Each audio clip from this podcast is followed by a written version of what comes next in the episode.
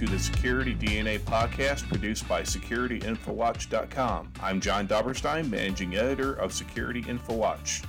The editors here at Security InfoWatch plan to utilize this podcast to provide detailed, actionable information of value to security professionals. This will include industry news, trends and analysis, technology solutions, policy risk analysis, and management. Today, Steve Lasky, editorial director for the security group at Endeavor Business Media, will be chatting with Will Knehr, senior manager of information assurance and data privacy at i-PRO Americas, where he works to secure their products and networks. Will has been working to secure networks since 2004 when he started his career in cryptologic warfare, conducting cyber defense missions for the U.S. government helping to defend, credit, certify, and provide digital forensics and incident response for the nation's most sensitive and secure networks. He also worked for Northrop Grumman, supporting special projects for the NSA and Defense Information Systems Agency, building virtualized environments for malware analysis, data brokering, and managing their cybersecurity program. And without further delay, let's turn it over to Steve for this excellent discussion. All right, Will, how you doing today? I'm doing well. How about yourself? Good. We probably could have stayed another uh, 15 minutes just going over th- your CV because that's fascinating in itself. So all the uh, government work with NSA and Department of Defense and Department of Navy is uh, quite fascinating. Uh, but uh, uh, you've you've joined our industry in the security side, and you and I hooked up last month in Las Vegas when I met you at the ISC West uh, event. I attended uh, one of your one of your sessions, and uh, it was just really compelling. I, I, know we've got a lot of talk in the industry and a lot of angst uh, as physical security systems uh, have migrated more and more towards uh, network centric based systems and that's really made a difference.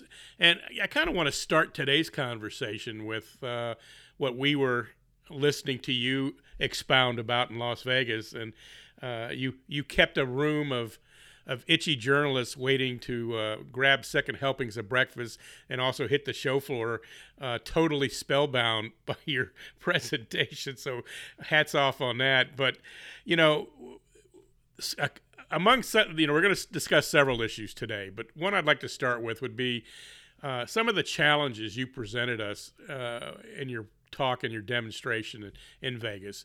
We know that there are plenty uh, of, there's plenty of publicity about network camera and end device vulnerabilities on the market right now. But can you kind of share some things with us about some of the most pressing threats that go beyond just the headlines that we're seeing? Yeah, absolutely. And so, you know, I think in order to do that, we may have to address uh, something that's been in the headlines recently. Um, I don't know if you saw, but last week uh, there was a, a, report released. It was actually a joint report uh, done by CISA, which is the Cyber Infrastructure Security Branch, uh, run by DHS. Uh, also, the Canadian Cyber Branch, and NSA and FBI released a report where they had found that advanced persistent threats had been living for years on networks, uh, and they called it living off the land. And so, what that means is that hackers had been living on critical infrastructure networks inside of the US for years using tools that were just built in to these devices um, and to these networks and to these computers and whatever else they were able to gain access to. And among some of these were IoT style devices. Um, so things like camera systems uh, were among these devices, access control systems, and other security systems. Uh, so that the event that you saw us do in Vegas was actually uh, the brainchild of uh, the brilliant Doug from HighRes uh, when we were at uh, ISC about a year ago. He asked me, he said, "Can you hack?" And I was like, "Yeah, absolutely." And uh, and so he was like, "Well, let's set up a demo where we show people how easy it can be to hack these IoT systems, and then not only hack these IoT systems, but let's weaponize them." let's take these IoT systems and use those as attack vectors into the rest of the network. And that's exactly what we did in there. And that's exactly what we see outside actors doing And these endpoints that we have out there, whether it's security systems or whether it's uh, your ring camera system at home or it's your smart vacuum or it's your smart fridge or it's a uh, smart farm, these are great inventions. they make our lives easier, but they also create vulnerabilities inside of our networks that hackers can take advantage of.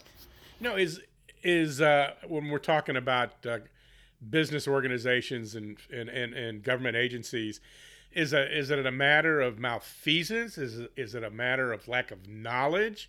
Uh, is it a matter of lack of budget that these things lay dormant? Because you know we've been around. Uh, you know anybody that's been in the security industry long enough, you know knows the stories about manufacturers uh, or camera manufacturers that send out uh, things to their integrators or to their vendors, and and uh, the vendors or the integrators never change the one two three password.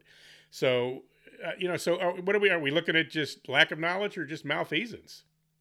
Uh, well, I don't think there's any one particular issue. I think there's a lot. Um, so there is a budgetary issue with some places. I have certainly seen industries or uh, organizations that are very interested in fixing their cybersecurity issues. They recognize and know that they have them, uh, but they don't really have a budget for it. Um, and then I've also seen a lack of knowledge. And, uh, and I've seen a lot of hubris amongst um, IT personnel or amongst physical security folks or otherwise, uh, where they kind of have that mindset of nobody wants my data anyways. Uh, nobody wants my network anyways, which is absolutely not true. Uh, people want your data and people want your networks. Even if you don't think your data is valuable, it could be valuable to someone else. But even besides that, even if I don't want the data on your network, if I'm an advanced persistent threat, I want your devices just to be a part of my botnet, just to be a part of my army, just to be a part of my weapon system uh, that I can use to aim at other folks. Um, or maybe you're my pivot point. You might not be my target, but someone that you're connected to or someone that your network talks to is. Uh, so uh, I do see that as, as a problem. I see. Um, I also see lack of what I call cyber hygiene as a problem. So a lot of people stand up cybersecurity programs, but they don't really care and feed those programs. Uh, so just like you mentioned with the default passwords or passwords that aren't changed often enough, um, or uh, it could be not updating firmware on devices. It could be not having an inventory of their devices. All these other little things that companies can do uh, would really make a huge difference. And as a matter of fact, to, to, to ring CISA's bell again, who I'm a huge fan of, um, they released a report a few weeks ago that was like six things that you can do at low or no cost uh, for your it was aimed at k through 12 but really any organization could pick this up and it was things like, you know, enabling multi factor authentication, keeping an inventory, doing policies and procedures, training your staff, and that kind of stuff uh, that folks can do. So I, I, really think that there's a, a list of things uh, that are kind of pointing towards these huge cybersecurity threats that we see inside of our uh, different industries. You know, there are a lot of cyber threats, like you say, that have been dormant or have been a persistent threat for a decade or so now. But what are what are some of the latest trends in cybersecurity that you're seeing in general uh, uh, that affect overall uh, cyber hygiene, but also in particular the physical security industry? Again, because we're so tethered to network uh, to networks now. Yeah, so I'll kind of break this question up into a couple of pieces. So one is kind of overall trends, and then ones would be kind of one specific to our industry. So overall trends is interesting because if you look at the last 10 years, maybe even longer than that, um, the quarterly reports from all of these top name brands like McAfee and Kaspersky and all these other folks that, that release these quarterly and annual reports, it's funny because it's essentially the same things. Um, it's it goes back to what we just talked about. Uh, almost always poor hygiene, uh, not updating their your stuff regularly. Uh, but the attacks themselves are almost always the same thing. Uh, phishing attacks have been number one for for five plus years now, at least, uh, if not longer. And uh, and and we still see organizations struggling with that. So I would definitely say that's that's. Um, uh, kind of, you know, the trends have been really similar. Uh, the newest player to the game that I think is going to change is going to be uh, AI. and uh, and all of the things we've already seen folks building uh, tools off of the Chat GPT framework. We know that's just going to get stronger and better as that kind of stuff becomes more robust. And and the other trend that has gone up would be cloud-based attacks, um, specifically cloud-based attacks have gone up. So then in our industry, you know, I think that, and, and I don't mean this in an insulting way, um, but I think a lot of the things that we do are really far behind what the regular industry is at. Um, so so I think that if you almost look at the reports that came out 10 years ago, that's where our industry is. So things like not using proper encryption standards uh, for securing their data, uh, not using strong enough hashing standards uh, as well is another problem. Uh, not doing things like code signing, um, just kind of basic cybersecurity um, 101 uh, things uh, has really hit our industry hard and one of the biggest ones that I see is legacy uh, technology. Technology that's uh, 20 years old. I, I, look at this stuff all the time. I go in, um, anytime I go into a hospital or I go into a school, I go into whatever, I'll look at their camera systems, I'll look at their access control systems, I'll look at whatever else, and I'll see a reader, a proximity reader that's 20 plus years old. And I'm like, yeah, that thing's incredibly vulnerable. I guarantee you full of, of uh, vulnerabilities. Isn't, isn't that a horrible habit though? I, I do the same thing. i have been in the industry, you know, three decades, and I'm like you. I can't I can't go into any facility without yeah looking in the corner and uh, or looking at a door and seeing what kind of hardware they get stuck stuck in there. You know, let, us address and I and I don't want to pick on any vendor in particular, but you know, the elephant in the room uh, with people outside of our industry and inside, inside of our industry uh, you know the foreign vendors uh, from overseas in Asia that uh, whose cameras uh, had some sus you know suspect software on them, and they were removed from federal agencies, and then they've been shut down from other areas uh, in, out in the government, state, local, and federal levels. Um, you know, kind of just explain to people maybe who uh, are, are, listening to this outside of our industry what all the all the hubbub was about. Uh, yes. So I believe we might be getting towards the uh, National Defense Authorization Act Correct. and some of the banned Correct. manufacturers that came out there. Right. So, um, so th- that that kind of all changed in 2019 with with the uh, John McCain NDAA that was released. And uh, just for those that may or may not be indoctrinated, the National Defense Authorization Act has been around for well for a long time, right. uh, and it's essentially our, our annual budget uh, that the government passes. And what the federal government said, starting in 2019 with the NDAA, was, "Hey, we're going to ban certain manufacturers from being procured with federal dollars if they produce telecommunications and or surveillance equipment." Uh, so some of those manufacturers, for example, were uh, Dahua, uh, ZTE, um, Huawei, HiSilicon. Uh, these were some of the folks that were affected by that. And their fear is that because of the way that the PRC conducts themselves, uh, meaning that uh, an organization is never solely owned by the the people that claim to own it, the PRC is always um, the primary owner of any of, uh, of those companies. And because of that, uh, they have a lot of practices when it comes to handling people's data and when it comes to handling people's privacy uh, that the government was not in love with. Uh, the fear was that if these chips were installed in a lot of equipment that the government used, that perhaps uh, information could be siphoned off of those devices uh, that the government did not want. Um, and or a backdoors could be left into these devices uh, for the PRC to take advantage of.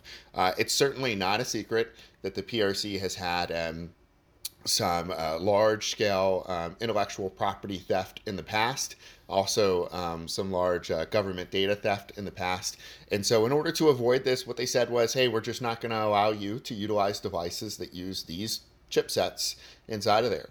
And I think we're just going to see that get more and more strict. Uh, you know, they're talking about amending the NDAA over the next few years to ban more Chinese based products. Um, and now some of these are for security reasons, and then some of these are for uh, political and economic reasons. Right, right. And, and, you saw, uh, I mean, you, you saw what the effect was, uh, you know, prior to uh, last year. I mean, you had an, an entire Asian technology uh, pavilion at both of the big trade shows, and this year uh, you you had you, you, and last year you had none. So uh, certainly it did make an impact. You know that kind of segues into into, into in my next talking point, the advent of of zero trust. Uh, and you know is, is now uh, a, a, big talking point and a big a big red marker for a lot of uh, agencies and organizations that are implementing their sec- their cybersecurity policy and procedures. Again, for some of the folks who uh, are in the are in the physical security industry but aren't really uh, sure what zero trust is all about, talk a little uh, talk briefly about zero trust, what it is, and how it's going to trickle down from the initiatives uh, that have been instituted by the federal government. Yeah, absolutely. Um, so cards on the table, biases on the table. I'm a zero trust fan, uh, so you're going to hear that come out. You're in the majority. Yes, yes. Uh, I think the zero trust is a great idea, um, and I'll and I'll tell you why. Uh, so first of all, let's talk about how traditional networks work. So I kind of like to use this airport example. Um, so if you think about it now, when you go to an airport, you go through your TSA check and they scan your bag you take your shoes off whatever your belt whatever it is that you do. Maybe you do the clear face scan maybe you do pre-check whatever it is. But you go through that security checkpoint and then once you go through that security checkpoint you can go anywhere you want to essentially inside of the airport you can go to gates that that you have no business being at um, you can go, you know, visit other airlines. You can go to any restaurant anywhere, any shop anywhere, any restroom anywhere. You know, you can really kind of have your run of the, the mill when it comes to getting around the airport. Uh, essentially, networks on a lot of, of networks now work the same way. Is once you make it past the firewall, you can do a lot of things that you're not supposed to be able to do. Um, and really, our, our computer systems just aren't very smart at detecting that kind of stuff now. Um, and so the way a zero trust airport would work is you would go through that security checkpoint and then basically you would only have access to whatever resource it was that you were that you needed to. So uh, the uh, the terminal that you needed to uh, gain access to or gate that you needed access to the um, you know whatever restaurants whatever anything you wanted to. And every single time you tried to access something you would be checked for that. Now what a lot of people instantly tell me is that that sounds like a huge headache but it's actually not because in the computer environment, all of that is going on in the background without the user ever having to deal with it. So, truly, you're going to end up getting an environment that is more secure, that is actually uh, almost frictionless when it comes to security. And the way that Zero Trust is going to do that is going to do that through something called context analysis. So, I want to give you another example. Um, so, right now, probably the only thing in between you and your company's resources is a username and password and or maybe multi-factor authentication. So if if I was to steal your username and password, I could log onto your network and probably just go hog wild. Start scanning, um, looking for other devices, start uh, checking out printers, start going to applications, start doing all these other things because these computer systems aren't very smart at detecting that I'm not you. They're not very good at that. So, what Zero Trust is going to do is something called context analysis. So, what context analysis does is it looks at what is Steve's regular behavior when he goes onto the network. What device does Steve usually use to access the network? What times does he normally access? Um, what does he normally do once he's on there? Also, what's his job role? Okay, well, if he's not in HR, he shouldn't be accessing uh, files related to uh, to HR. Uh, if he's not in sales, he shouldn't be accessing sales resources and so on and so forth. That's something called context analysis, and that is what's going to come along with it. Now, the way this is going to end up touching IoT devices is that you currently have IoT devices as a as a vulnerability, as a weak point into your network because people can directly access them. They don't need to be able to do that. So we can take that ability away from people through that context analysis, and we can also use that context analysis to verify that those devices need to be onto the network. So it would it would really stop a lot of attacks kind of in their tracks now. Um, to go to the other part of your question is is why should people care? Um, well, the government has said you should care. and they've said you, that you should care with their dollars. Um, so, uh, so the uh, federal government has issued um, uh, a NIST um, federal standard and also executive orders and memos that say that the federal government is required to make a full transition to zero trust by next year. And uh, with that, we expect that SLED will follow. So we know that uh, a lot of SLED is already going that direction. Uh, but anyone that touches or gets federal grants, federal dollars in any way, uh, they're going to have a, um, a direct interest in having their networks be zero trust compliant. Do you think these uh, NIST compliance uh, regulations and the FIPS standards that are going to benefit those of us in the security industry that are dealing with the federal government are going to have that Reagan-esque trickle down effect and and work to the commercial and corporate side of things? Yeah, so so I, I think that uh, to answer that, so NIST I think has done a very good job, um, and uh, and I actually really like NIST. And what's good about NIST is that if an organization complies with the NIST standards, they're going to meet a lot of other check marks that they need to meet. So maybe an organization requires what we call PCI DSS, which is payment card industry, which is uh, required for any organization out there. If you process credit cards, you're required to be PCI DSS compliant. You may not even know it. Otherwise, the credit card companies can take away your ability to process credit card information. And by the way, that's happened to a lot of people um, after cyber incidents. Um, and then you have to pay big fines and you have to show them that you have uh, improved your security before you can get that back.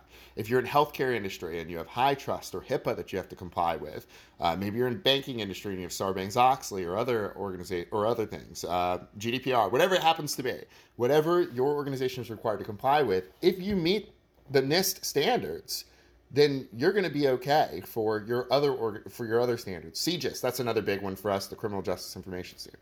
Um, so yes, I think that NIST uh, has done a great job, and if your organization strives to meet NIST controls, then you're going to be good for a lot of these other frameworks that you probably have to comply with and didn't even know. Now, on the other side of that is FIPS. Uh, so for FIPS, for those of the, the you uh, who may not know out there in podcast land, uh, FIPS is the Federal Information Processing Standard. Um, so basically, it is um, approved algorithms that have been tested by very smart mathematicians who have said, hey, these encryption and hashing algorithms are considered to be secure. It updates and changes whenever an algorithm gets compromised. Uh, so a good example of that is MD5 as a hashing algorithm. Um, you know, has, has been compromised. Triple DES as an encryption standard has been compromised and these are no longer considered to be secure. Um, and uh, and so, yes, by complying with something like FIPS, you are essentially saying, "Hey, look, I'm going to look at what the federal government considers to be secure encryption algorithms in terms of these have not been compromised." These uh, should keep my data, my customers' data, my employee data, and all this other stuff safe. And I'm going to say, okay, we're going to set that as the bar, as the standard that we're going to use um, for encryption and for hashing you know, it, we we've gone through three administ- presidential administrations where uh, cybersecurity has been given a lot of lip service. Uh, we've had a lot of faux mandates come out and presidential directives come out.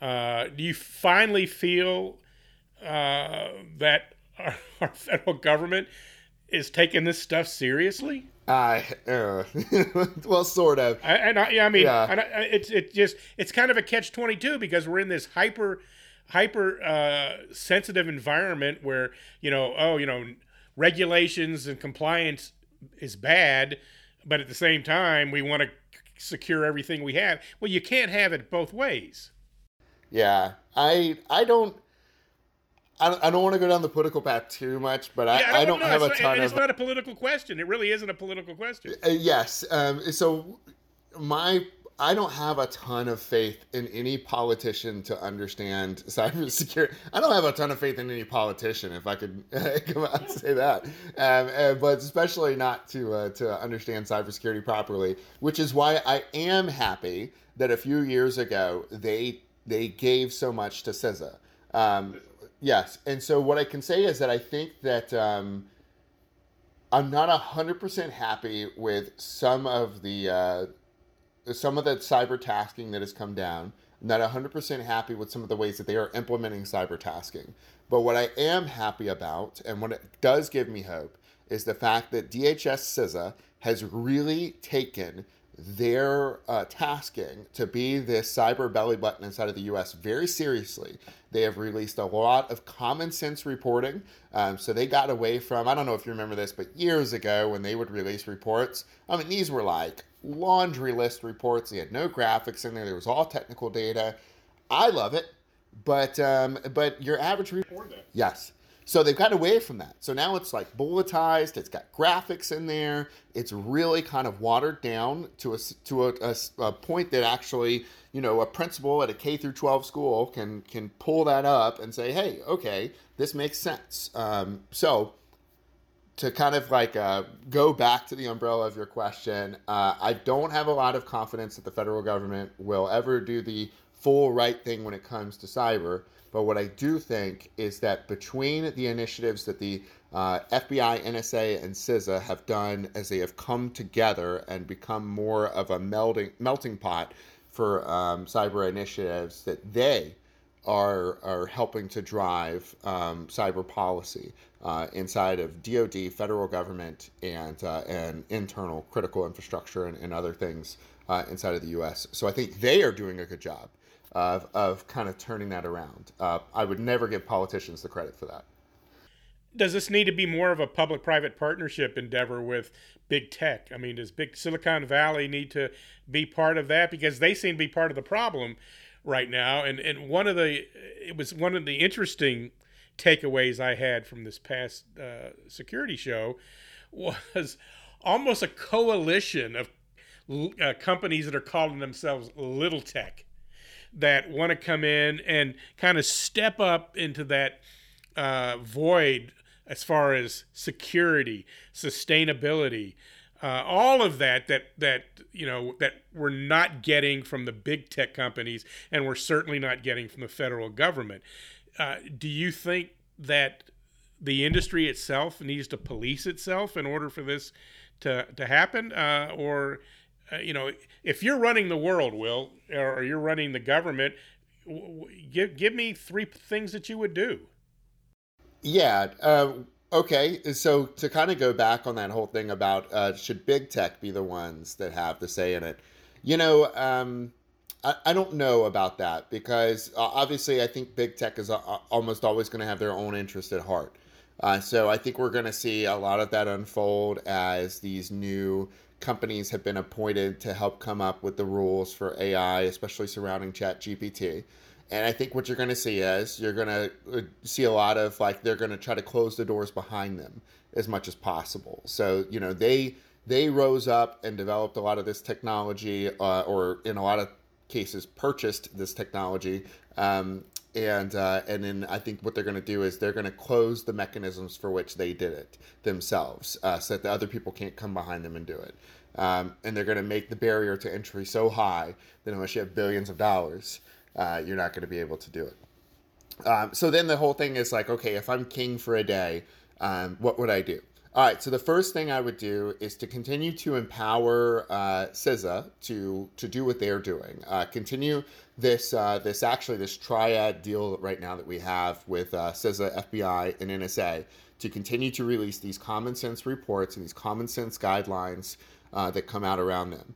Um, however, I don't want them making any laws or any um, any. Um, they can make recommendations, but uh, but uh, yes. Uh, the next thing I would love to see is a true cybersecurity council, um, and I would love to see a cybersecurity council that is made up of people that um, don't have a financial interest in cyber, which I think is going to be very uh, difficult to do unless you compensate them in some way uh, through the council itself. And uh, and I could give you an example of that.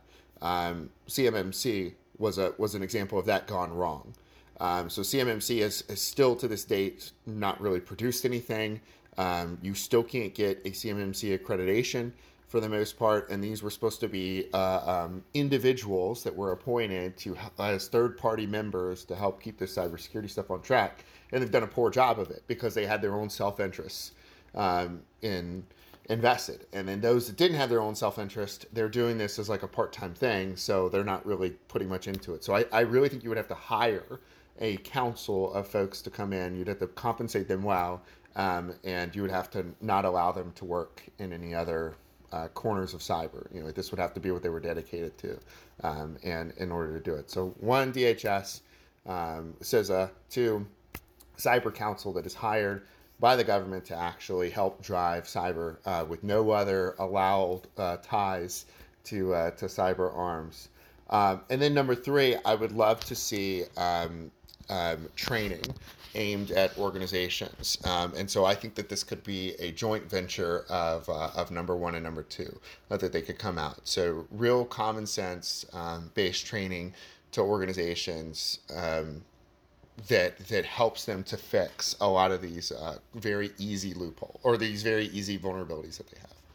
Well, you just answered my last question, so uh, that's a perfect ending sp- spot for us today. Uh, Will, uh, fascinating stuff. Uh, I mean, we just scratched the surface, and we could go on for another two hours. Uh, I'm sure. uh, we oh, we will definitely have you back, uh, and I look forward to seeing you in Dallas uh, at GSX. But uh, uh, again, this is this is Steve Lasky, editorial director. Uh, for Security Info Watch. Uh, again, thanking Will Knehr uh, from IP Pro for being with us today. And I'd like to thank my producer, John Dobberstein, and all of you that are out there listening. We're expanding our coverage. We've got a lot of exciting guests coming up uh, in the next several months. Uh, I can uh, maybe next week will or the next podcast will give you a hint of some of the folks coming up uh, in our next broadcast. But everybody, again, thanks for tuning in. We'll see you next time. Well, Steve, I want to thank you and Will for this fantastic meat and potatoes discussion about cybersecurity trends and challenges we're facing today, both overall and connected to the physical security industry. Just a reminder to our audience this podcast is for you so you can stay informed about trends in the security industry anytime, anywhere.